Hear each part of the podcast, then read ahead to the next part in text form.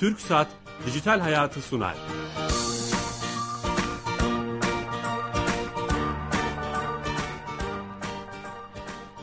Merhaba ben Bilal Eren. Teknoloji, internet ve sosyal medyanın hayatımızda etkilerini konuştuğumuz Dijital Hayat'a hoş geldiniz. Her cuma TRT Radyo 1 mikrofonlarındayız. İstanbul Harbiye Stüdyosu'ndayız. Ama bugün e, değişik bir ortamdayız. Türksel'in ev sahipliğinde aslında çipte de heyecan yaşıyoruz. Çok değerli bir konuğumuz var. Çok yoğun gündemde bizi kabul etti e, ve bizi ağırlıyor. Türksel Genel Müdürü Kaan Terzioğlu Bey ile beraberiz. Kaan Bey hoş geldiniz. Hoş bulduk. Tüm TRT dinleyenleri de e, e, kutluyorum, kucaklıyorum onları. Sağ olun. E, daha önce yayından önce konuştuk. İlk radyo denemesi galiba. İlk radyo denemem. diyorsunuz. E, ve doğrusunu isterseniz çok etkilendim. Burada çok gelişmiş teknoloji kullandığınız bir cihaz var. Anladığım kadarıyla 4.5G üzerinden yapıyorsunuz evet, bu sizin altyapınızı kullanıyoruz. Evet, evet. Çok hoşuma gitti. Hakikaten teknolojiyi bu şekilde kullanabilmek müthiş bir şey. Türkiye'nin her yerinden de bunun dinleniyor olduğunu bilmek ayrıca heyecan veriyor. Sağ olun, teşekkürler. Biz normalde hep sabit hattan bağlanıyoruz ama bugün e, Türksel hattından bağlanıyoruz ve e, kaydın da ses kalitesine daha yüksek olduğunu teknik yönetmen arkadaşlarımız iletmiş oldu. Harika. Konumuz mobil iletişim. E, e, siz tabii sadece bir operatör değil, ben hep Türksel'i e, Türkiye'yi dönüştüren bir teknoloji şirketi olarak da görüyorum. Kullandığım servisler, sizin hizmet verdiğiniz servisler anlamında. Mobilite, mobil iletişim nereye gidiyor? Ne görüyorsunuz? Hem bu görev şapkanız hem de kişisel deneyimimiz olarak. Şimdi e, gerçekten 2016 senesi Türkiye için önemli bir yıldı. E, biliyorsunuz mobil teknolojilerde bir çağ atladık. Üçüncü jenerasyondan dördüncü hatta beşinci jenerasyon özelliklerini taşıyan e, yeni bir altyapıya geçtik. 4.5G teknolojisi Türkiye'nin mobil altyapısını e, bir anlamda dünyanın en ileri altyapısı haline getirdi. E, her üç operatörü de kutlamak lazım. Çünkü çok hızlı bir şekilde bunu hayata geçirdik. Şu anda Türkiye'nin %85'i 4.5G altyapısından yararlanabiliyor. Ve de 4.5G network'ümüz dünyanın en hızlı network'ü. Çok yakın bir zamanda Okla diye dünyada bu araştırmaları yapan bir şirket e, dünyadaki değişik e, şehirlerdeki internet hızına baktı ve İstanbul ve Ankara'yı bir numaralı network seçti. E, sağ olsunlar bizim operatörümüzü de en hızlı network olarak belirlemişler. O yüzden hakikaten hayatımız hızla değişiyor. Ne, ne sağladı 4.5G bize? Öncelikle dijital servislerin önünü açtı. Yani artık e, biz Türksel olarak ham data satmak istemiyoruz. Data bugünün petrolü. Nasıl petrolü çıkardığınızda, ham petrol olarak sattığınızda çok büyük aslında bir değer kaybı yaşıyorsunuz ülke olarak. Datayı da ham data olarak satmak ve yurt dışına kaptırmak bizim yapabileceğimiz en büyük hata. Türkiye'nin muhakkak kendi datasına sahip çıkması lazım, saklaması lazım. Onu işleyip işlenmiş data olarak satması lazım. Ne, demek işlenmiş data? Şu demek, müzik demek, televizyon demek, radyo yayını demek, e, anlık mesajlaşma uygulamaları demek, e, bulut saklama sistemleri demek.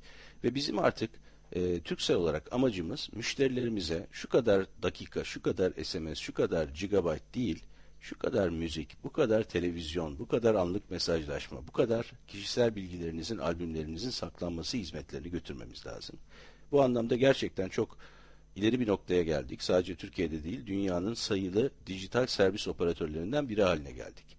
Bizim örneğin e, fizi ürünümüz, müzik alanındaki ürün ki şimdi radyolarda var içerisinde e, dünyada benzeri rakiplerinin Türkiye'de iki katı kadar kullanılıyor. TV Plus ürünümüz Netflix'in beş katı kadar kullanılıyor. E, Lifebox diye bir saklama ürünümüz var. O da dünyadaki rakipleriyle eşdeğer oranda Türkiye'de kullanılmaya başlandı. Fotoğraflarımızı falan saklamamız. Fotoğraflarımızı saklıyoruz. Tabii kurumlar kendi önemli bilgilerini saklayabiliyorlar. E, bu alanda hakikaten e, daha da ileri noktalara gitmemiz lazım. 4.5G bu fırsatı yarattı. Yepyeni bir pazar yarattı. Bu yeni pazarda da biz yine lider operatör olarak da bir devam etmek istiyoruz e, rolümüze. Şimdi 5G geliyor. 5G tabi e, tüketicinin hayatına 4.5G'nin soktuğu yenilikleri endüstrinin hayatına sokacak. Yani fabrikalar, e, cihazlar, her türlü üretim süreçleri artık mobil e, teknolojilerden Bu yararlanmaya Endüstri 4.0 denen şey mi? Aynen çok doğru. Endüstri 4.0 dediğimiz şey aslında 5G teknolojileriyle hayata geçecek. Pardon. Önümüzdeki 3-5 yıla baktığımızda şu teknolojileri sık sık duyacağız. 5G bunlardan bir tanesi ama sanal gerçeklik, güçlendirilmiş gerçeklik, sunni zeka, robotlar, nesnelerin interneti, akıllı şehirler, akıllı şehirler ve bunlarla yaratılacak işte akıllı ortamlar, akıllı cihazlar, E, bunlar hayatımıza daha büyük bir hızla girmeye başlayacak. Çok enteresan. Sosyolojik açıdan baktığınızda bu teknolojileri kullandığımızda aklımıza ilk gelen şeyler zaman zaman video oyunları oluyor. Zaman zaman da işte insansız depolar, insansız fabrikalar, insansız kamyonlar, insansız araçlar. Ben bazen bu teknolojilere bakıp insan için ne yapabiliriz de düşünmemiz gerektiğini İnsan odaklı. Evet. İnsan odaklı ne yapabiliriz de düşünmemiz gerektiğini düşünüyorum. Çünkü bu teknolojiler aslında insanı hakikaten çok e, daha iyi koşullarda yaşamaya da e, e, yaşama imkanını sağlayabilecek teknolojiler. Aslında burada felsefik bir şey sormak istiyorum. Yani teknoloji insan hayatını siz en üstte tepede olan bir lider olarak teknoloji insan hayatını kolaylaştıracak mı? Hani ne görüyorsunuz o anlamda? Ya mantıken teknolojiyi niye kullanıyoruz? Teknolojiyi kullanarak daha verimli olmak, dolayısıyla da potansiyel olarak daha az çalışıp kendimize daha çok zaman ayırmak için kullanmamız Evet. lazım. İşin felsefesi bu olması gerekirken bizim jenerasyonumuzun ben bu anlamda biraz kayıp bir jenerasyon olduğunu düşünüyorum. Çünkü biz teknolojiyi kullanıyoruz ve bunu daha çok çalışmak, daha çok çalışmak için kullanıyoruz. Zannediyorum ki yeni jenerasyonlar bu konuda daha bilinçli olacaklar ve kendi özel hayatlarıyla iş hayatlarını belki de teknolojiyi kullanarak daha iyi dengeleyebilecekler. Doğrusunu isterseniz teknolojiyle beraber bizim çalışma günlerimiz 7 güne, çalışma saatlerimiz 24 saate çıktı neredeyse. Çünkü sürekli bilgiye e, ulaşabiliyoruz ve dediğim gibi bizim jenerasyonumuzun öyle de bir huyu var ki e, bilgiye ulaştığınızda çalışma ihtiyacı hissediyorsunuz. Bilgi sizi kendinize çekiyor, E, ve daha çok iş yapmaya e, odaklanıyorsunuz. E, bunu da dengelemek lazım ama bu teknolojileri insan için kullandığımız zaman müthiş sonuçlar çıkacağına inanıyorum ben. Mesela e, üzerinde çalıştığımız iki projeden bahsedeyim. Bir tanesi sunni zeka gibi, e, güçlendirilmiş gerçeklik gibi, sanal gerçeklik gibi ve nesnelerin interneti teknolojisini kullanarak mesela görme engellilerin o meşhur değnekleri vardır. O değnekleri akıllandırdığınızı düşünün.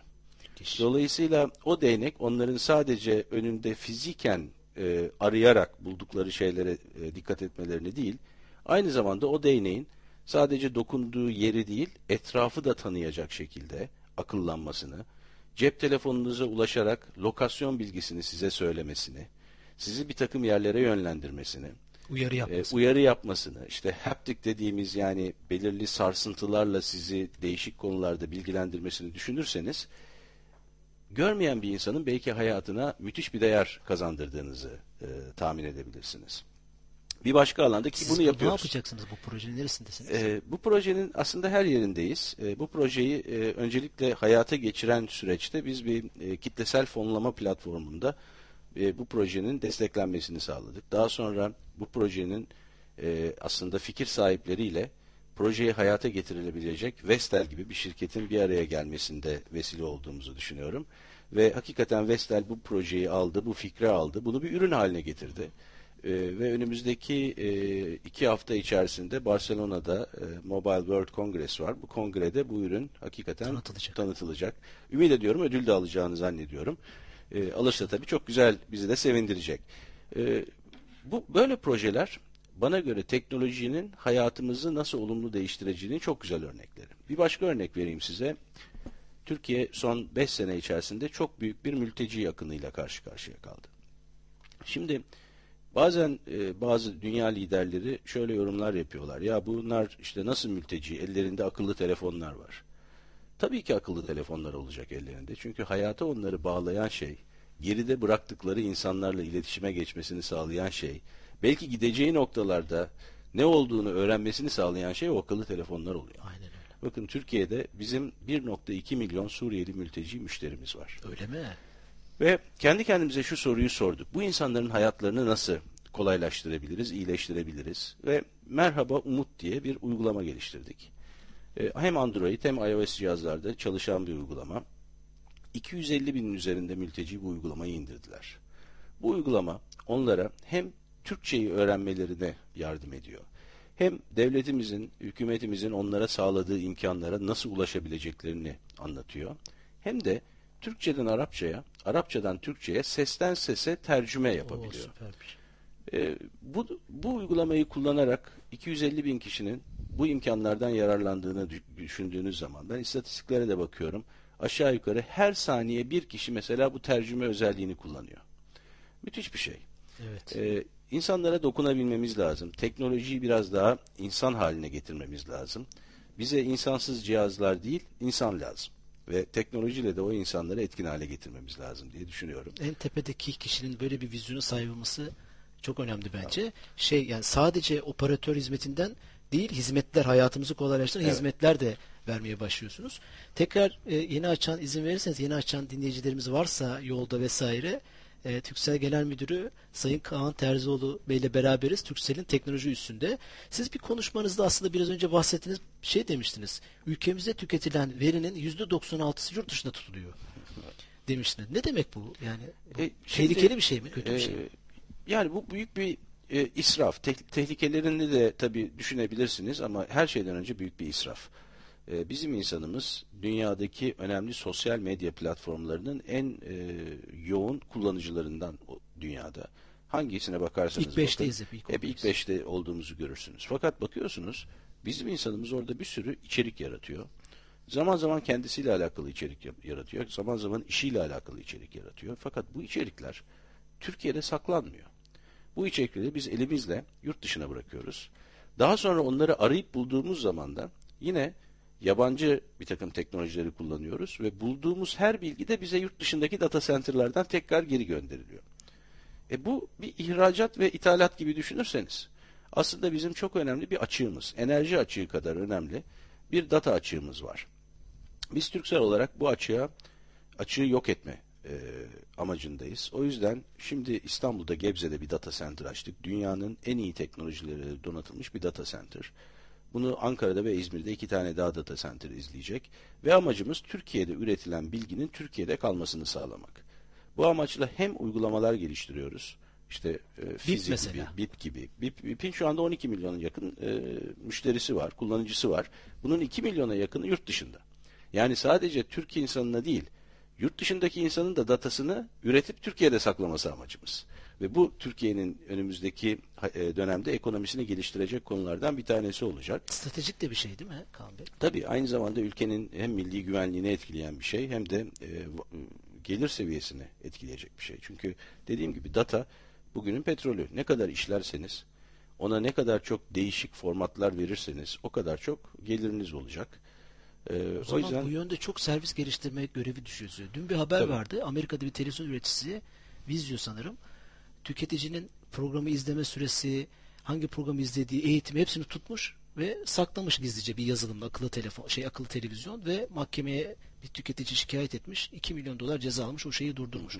Dediğiniz şey çok önemli. Sizin o zaman servislerinizi çoğaltıp değil mi? Daha da servis yapıp bu datayı ülkemizde tutma. ülkemizde tutmak ve o, o datadan yeni değerler yaratmamız lazım. Tabii ki bunu yaparken kullanıcıların özel bilgilerine çok saygılı olmamız gerekiyor. Ama diğer taraftan da yeni dünya ekonomisinde değer yaratmanın yolu bilgiyi kullanmak. Bu bilgiyi en iyi şekilde analiz etmemiz lazım ve yeni yeni değerler yaratmamız lazım orada. Evet çok önemli. Ee, e, BIP örneğini ben şu yüzden şey yaptım. Şimdi iletişim gençleri özellikle bakıyorum. Üniversitede, sokakta, e, radyoya gelen tepkilerde de e, bir nesil artık sadece bütün iletişimini WhatsApp, BIP gibi mesajlaşma gruplarında yapıyor. Siz de bu BIP'i yaparken herhalde e, bu iletişimin buraya kaydını gördüğünüz için gelecekte bu tamamen mesajlaşma gruplarından mı ilerleyeceğiz? Nasıl görüyorsunuz bu iletişimi? Yani e, eski dünyamızda işte mektupla e, haberleşirdik. Daha sonra e-postayla haberleşmeye başladık ama artık insanların sabrı gitgide azalıyor. Sabır azaldıkça da anlık mesajlaşma platformları tabii ki ön plana çıkıyor. Anlık mesajlaşma platformlarını aynı zamanda ses uygulamalarıyla, video uygulamalarıyla da desteklediğiniz zaman ortaya hakikaten vazgeçilmez bir iletişim platformu çıkıyor. BIP'in özelliği sadece mesajlaşma ya da sesli görüşme ya da videolu görüşme yapmak değil. Aynı zamanda Çin'de örneği olan WeChat benzeri uygulamalarda olduğu gibi bir elektronik ticaret platformu. Yani burada elektronik para alıp Öyle mi? gönderebiliyorsunuz. Ya da eğer bir kurumsanız ya da bir belediye başkanıysanız BIP'i kullanarak e, vatandaşlara hizmet verebiliyorsunuz. Müşterilerinize çağrı merkezi hizmetleri verebiliyorsunuz. Mesajlaşarak hizmet vere, verebiliyorsunuz. Ve bütün bunların ben BIP gibi uygulamaları dünyada çok e, talep gören uygulamalar haline getirdiğini görüyorum. E, BIP şu anda 12 milyona yaklaşıyor ama bence potansiyeli belki 400 milyon. Ve sadece bu potansiyel Türkiye'de olan bir potansiyel değil, dünyanın her yerinde e, olan bir potansiyel. Bugün bizim Birleşik Arap Emirlikleri'nde bir operatörümüz yok ama 140 bine yakın müşterimiz var. Azerbaycan'da 90 bin müşterimiz var. İran'da 100 bine yaklaşıyoruz. Ukrayna'da 250 bin BIP müşterimiz var. Düşünün hiç oralarda belki yatırım yapmaksızın müşteri kazanma şansınız var. E zaten yabancılar da böyle yapmadılar mı? Evet. Yani Google'ı, Facebook'u Türkiye'de kaç kişi çalıştırıyor? Biz de aynı şeyi yapacağız. Fizi ile, TV Plus'la, e, Yani ile, BIP'le dünyanın her yerinde dijital servislerimizi bir dünya markası haline getirmek İnşallah. amacımız. Peki şey bunların yanında biraz önce söylediniz ya çok sosyal medyada zaman harcıyoruz. Mesela sizin grubun böyle bir sosyal medya mecrası veya bir arama motoru çok gündemdeydi. Böyle bir Evet. projeniz var mı? Belki çok erken sordum bu soruyu ama. E, var. Hiç şüphe yok ki özellikle e, Türkiye gibi bir ülkede baktığınız zaman arama motoru e, pazarı e, çok tek bir şirketin kontrolünde gözüküyor. Muhakkak sürekli Rusya'ya bakıyorsunuz. Rusya'nın en önemli birinci e, sıradaki arama motoru Yandex'tir. Evet. Kendi yerli teknolojileri. Kore'ye bakıyorsunuz. Naver'dir. Kendi yerli teknolojileri. Çin'e Çin'de var bakıyorsunuz. Baidu. Yine kendi yerel teknolojileri. Japonya'da Yahoo'dur ama Japon Yahoo'sudur. Yani normal Yahoo ile bambaşka bir teknolojidir. Yine kendi yerel teknolojileri. Türkiye'nin de muhakkak kendi yerel teknolojisine sahip olması lazım bu anlamda. Ee, tabii ki bu bir rekabet ortamı. O da olacak, diğerleri de olacak ama Türkiye'ye e, bir arama motoru kazandırma görevini ben kendimizde görüyorum. Bu konuda da çalışıyoruz. Sır vermediniz yani. Bir şey var ama. Say- Sayın Bakanıma bırakacağım o sırrı vermeyi. Öyle mi? Ha bakanlık Çalışıyoruz beraber. Çalışıyorsunuz. Evet sizin aslında e, sadece şey değil mesela ben e, dışarıdan bir e, izleyici olarak e, kamu kurumlarıyla da şeyiniz çok. E, e, oradaki etkinliklere, o projelere katılıyorsunuz. Sanırım TürkStat'ta ortak işler yapıyorsunuz. Bizim sponsorumuz olduğu için söylüyorum. Onlar şunu söylüyorlardı hep. E, bizim e-devlet uygulamamız operatörlerin e, mobil gücüyle güçlenebilir. E, işte Türkiye Gov.tr, e-kapı vesaire. Ee, çok doğru. Özellikle mobil imza gibi e, kişilerin e, kimlik bilgilerinin e, sağlıklı bir şekilde saklanması, bir uygulamaya e, iletişimlerinin sağlanması konularında e, TürkSat Türkiye'nin çok önemli bir e, değeri. TürkSat'la yaptığımız işbirliklerinde de hem e-devlet anlamında hem de tüketicilere ulaşan hizmetler anlamında çok büyük fırsatlar görüyoruz.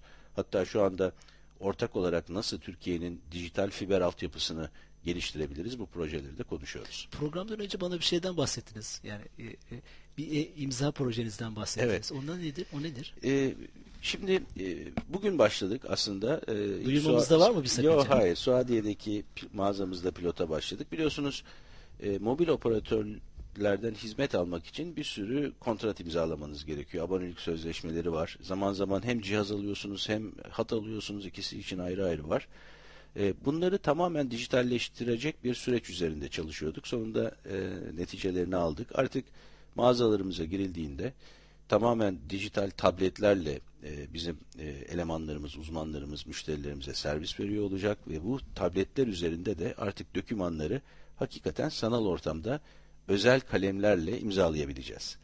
Dolayısıyla da e, sözleşme sürecini e, çok o kağıt yoğun süreçleri inşallah tamamen dijital ortamlara taşımış e-imzadan olacağız. farklı bir şey. Daha pratik Bu bir şey. e-imzadan farklı çünkü gerçekten bir kalem kullanıyorsunuz ama bu kalem size bir tabletin ekranı üzerinden imza atma şansını veriyor.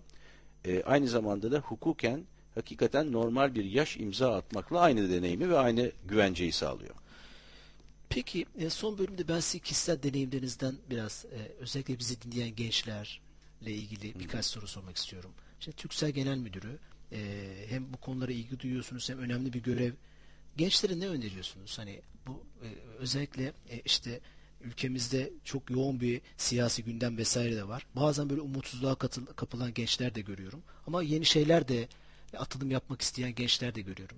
Hiç e, hiç umutsuzluğa kapılmasınlar. E, iki hafta önce Davos'ta World Economic Forum'a gittiğimde şunu fark ettim. Amerikalılarla konuşuyorsunuz, umutsuzluk içindeler. İngilizlerle konuşuyorsunuz, umutsuzluk içindeler. İtalyanlarla, Yunanlılarla, kimle konuşursanız bütün dünya benzer hisleri hissediyor. Sonra Türkiye'ye bakıyorum, biz yaşayacağımız her şeyi yaşadık. Daha Ve yok. Böyle bir durumda yapılacak tek şey var. Belki üç şey var diyeyim. Erken kalkacaksınız. Sağlığınıza iyi bakacaksınız. Çok çalışacaksınız. Başka yapacak bir şey yok. Hepimize düşen de bunları yapmak. Ee, ve böyle bir ortamda bence Türkiye için müthiş fırsatlar var. Türkiye'nin şu anda aradaki farkı kapatması için tam doğru ortam. Ee, bütün dünyada genel olarak bir e, bence stabil olmayan bir ortam var. Fakat bakıyorum e, bir, bu güven bunalımı içerisinde, güven açığı içerisinde halklarıyla liderleri arasında bu açığın az olan ülkeler var. Bence Rusya bunlardan biri, Hindistan bunlardan biri, Türkiye bunlardan biri. Bu güveni bizim en iyi şekilde kullanmamız ve dediğim gibi sağlığımıza iyi bakmamız, erken kalkmamız ve çok çalışmamız lazım. Halklarıyla liderliği arasındaki en benim gö gözlemim bu. Yani bugün hakikaten e, dünyanın değişik ülkelerine baktığınızda e, hiçbirinde siyasi anlamda bir istikrar Türkiye'deki kadar net ve bu güven ortamının bu kadar canlı olduğunu ben e, görmüyorum, gözlemlemiyorum. Özellikle buradan da yola çıkarak e, sizin dünyayı da gezdiğiniz için geleceğin meslekleri konusunda hep böyle sorular da geliyor bize çok fazla. Gördüğünüz şey aslında biraz önce ipuçlarına verdiniz. Nesnenin interneti, bilişim kollarında kod yazma vesaire. Bu konuda evet. ne görüyorsunuz? Mesela ben, şirketinizde hangi pozisyonlarda ihtiyaç var daha çok? Şimdi tabii e, normal üniversite sisteminin mezunları e, çok klasik anlamda tanıdığımız, bildiğimiz işleri yapmak üzere eğitiliyorlar. Şu anda baktığımızda iki alan var ki e, nereden adam bulacağımızı bilmediğimiz için kendimiz yetiştiriyoruz. Bunlardan bir tanesi siber güvenlik. E, siber güvenlik kamplarıyla e, bu alana yetenekli arkadaşlarımızı önce buluyoruz. Daha sonra onları özel eğitim programlarından geçirerek iş gücüne katmaya çalışıyoruz. Alabildiğimiz kadar kendimiz alıyoruz. Alamadıklarımızı kamu kurumlarına ve diğer özel şirketlere e, vermeye çalışıyoruz. İkinci konuda e, data bilim adamları. Yani datayı analiz edip oradan farklı bilgiler üretme kabiliyetine sahip, soru sormayı çok iyi bilen, yani bunlar çok özel yet yetkinliklere de sahip olan insanlar, e, soru sorup o data karmaşasının içinden cevaplarını bulma konusunda uzmanlaşması gereken insanlar. Bunları da yine aynı şekilde kamplarla özel yetiştirmeye çalışıyoruz. Burada e, geçtikleri programlar tabii çok özel ama bu insanlar da özel insanlar. Her iki anlamda da baktığınızda bu içinde değişik merak, keşfetme arzusu bulunan, e, teknik konulara yatkın bu gibi gençler e, bence çok önemli ve bu gençleri bulduğumuz anda da onlara dört elle sarılıp gerekli eğitimleri sağlamamız lazım. Özellikle bu data analizi konusu belki de evet. geleceğin işlerinden biri. Bugün ve geleceğin işlerinden biri. Ee, özellikle bize işte operatörlerden gelen mesajlar hiç böyle bir analiz edilmeden atılan belediyelerden veya değişik kurumlardan gelen mesajlar aslında bu data analiz konusunun ne kadar önemli olduğunu gösteriyor sanırım. Çok doğru. Çok ee, doğru. Şey yapıyor. Ee, son bölümde e, sizin kişisel sosyal medya kullanımınızı da merak ediyoruz. Mesela Twitter'da çok az Türkiye'de CEO var. Hı hı. E, siz de onlardan birisiniz. Bu e, e, iletişimi nasıl görüyorsunuz yani? E, yani ben iletişimin e, nabız gibi insanın hayatında belirli bir ritim e, sağlayan konulardan biri olduğunu düşünüyorum. O yüzden internetteki haberleri ve e, Twitter'ı yakından takip ediyorum. E, zaman zaman tabii üzülmüyor değilim. Çünkü Twitter gibi ortamlar e, bazen bir sosyal linç mekanizması haline de dönebiliyor. Çok az bilgiyle e, çok yanlış konularda e, insanlar yönlendirilebiliyor, manipüle edilebiliyor. Bunların zaman zaman sistematik yapıldığını da görüyorum. Ama diğer taraftan da zaman zaman müthiş işler çıkıyor. Çünkü teknoloji bu. İyi için kullandığınızda iyilik oluyor, kötülük için kullandığınızda kötü sonuçlar çıkıyor. Herkesin ben bu sosyal medya platformlarında var olması gerektiğini düşünüyorum. Ama biraz vicdanla var olması lazım. Biraz etiketle e, buradaki e, örf ve adet ve e, uygulamanın özelliklerini anlayarak var olması gerektiğini düşünüyorum. Normal hayatta söylemediğimiz şeyleri dijital ortamda söylemek gibi bir özgürlük olmamalı diye düşünüyorum. İnsanların kendi isimleriyle, cisimleriyle buralarda var olması gerektiğini, bir takım maskelerin altında saklanarak e, bir takım manipülatif şeyler yapmamaları gerektiğini düşünüyorum ama Dediğim gibi teknoloji e, ve vicdan birleştiği zaman müthiş iyiliklere ve müthiş değerlere e, sahip olabiliyor. Bunlardan da hiçbir zaman için mahrum kalmamak lazım. Bu paylaştığınız bilgileri mesela Twitter'ınızı ben takip ediyorum. Daha çok paylaşmanızı rica ediyorum. Tabii vakitle çok ilgili bir şey bu ama e, bu e-imza ile ilgili oldu, data ile ilgili bu %96'sı yurt dışında tutuluyor demiştiniz. Bununla ilgili gibi örnekleri e, bekliyoruz. Kaan Bey çok konuşacak konu var ama süremizin sonuna geldik. Program e, bitti. Çok teşekkür ederiz. Ben çok Bu teşekkür acayip ederim. yoğun gündemde misafirleriniz var onu da biliyorum ama bizi burada ağırladınız. Hem arkadaşlar hem teknik ekibimiz. E, size misafir olduk. E, tekrar teşekkür ediyorum verdiğiniz bilgiler için. E, e, bu haftada yayınımızın sonuna geldik.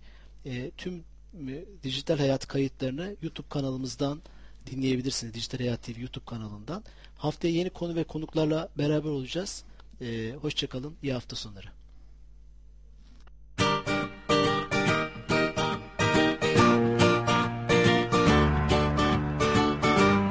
TürkSat Dijital Hayatı sundu.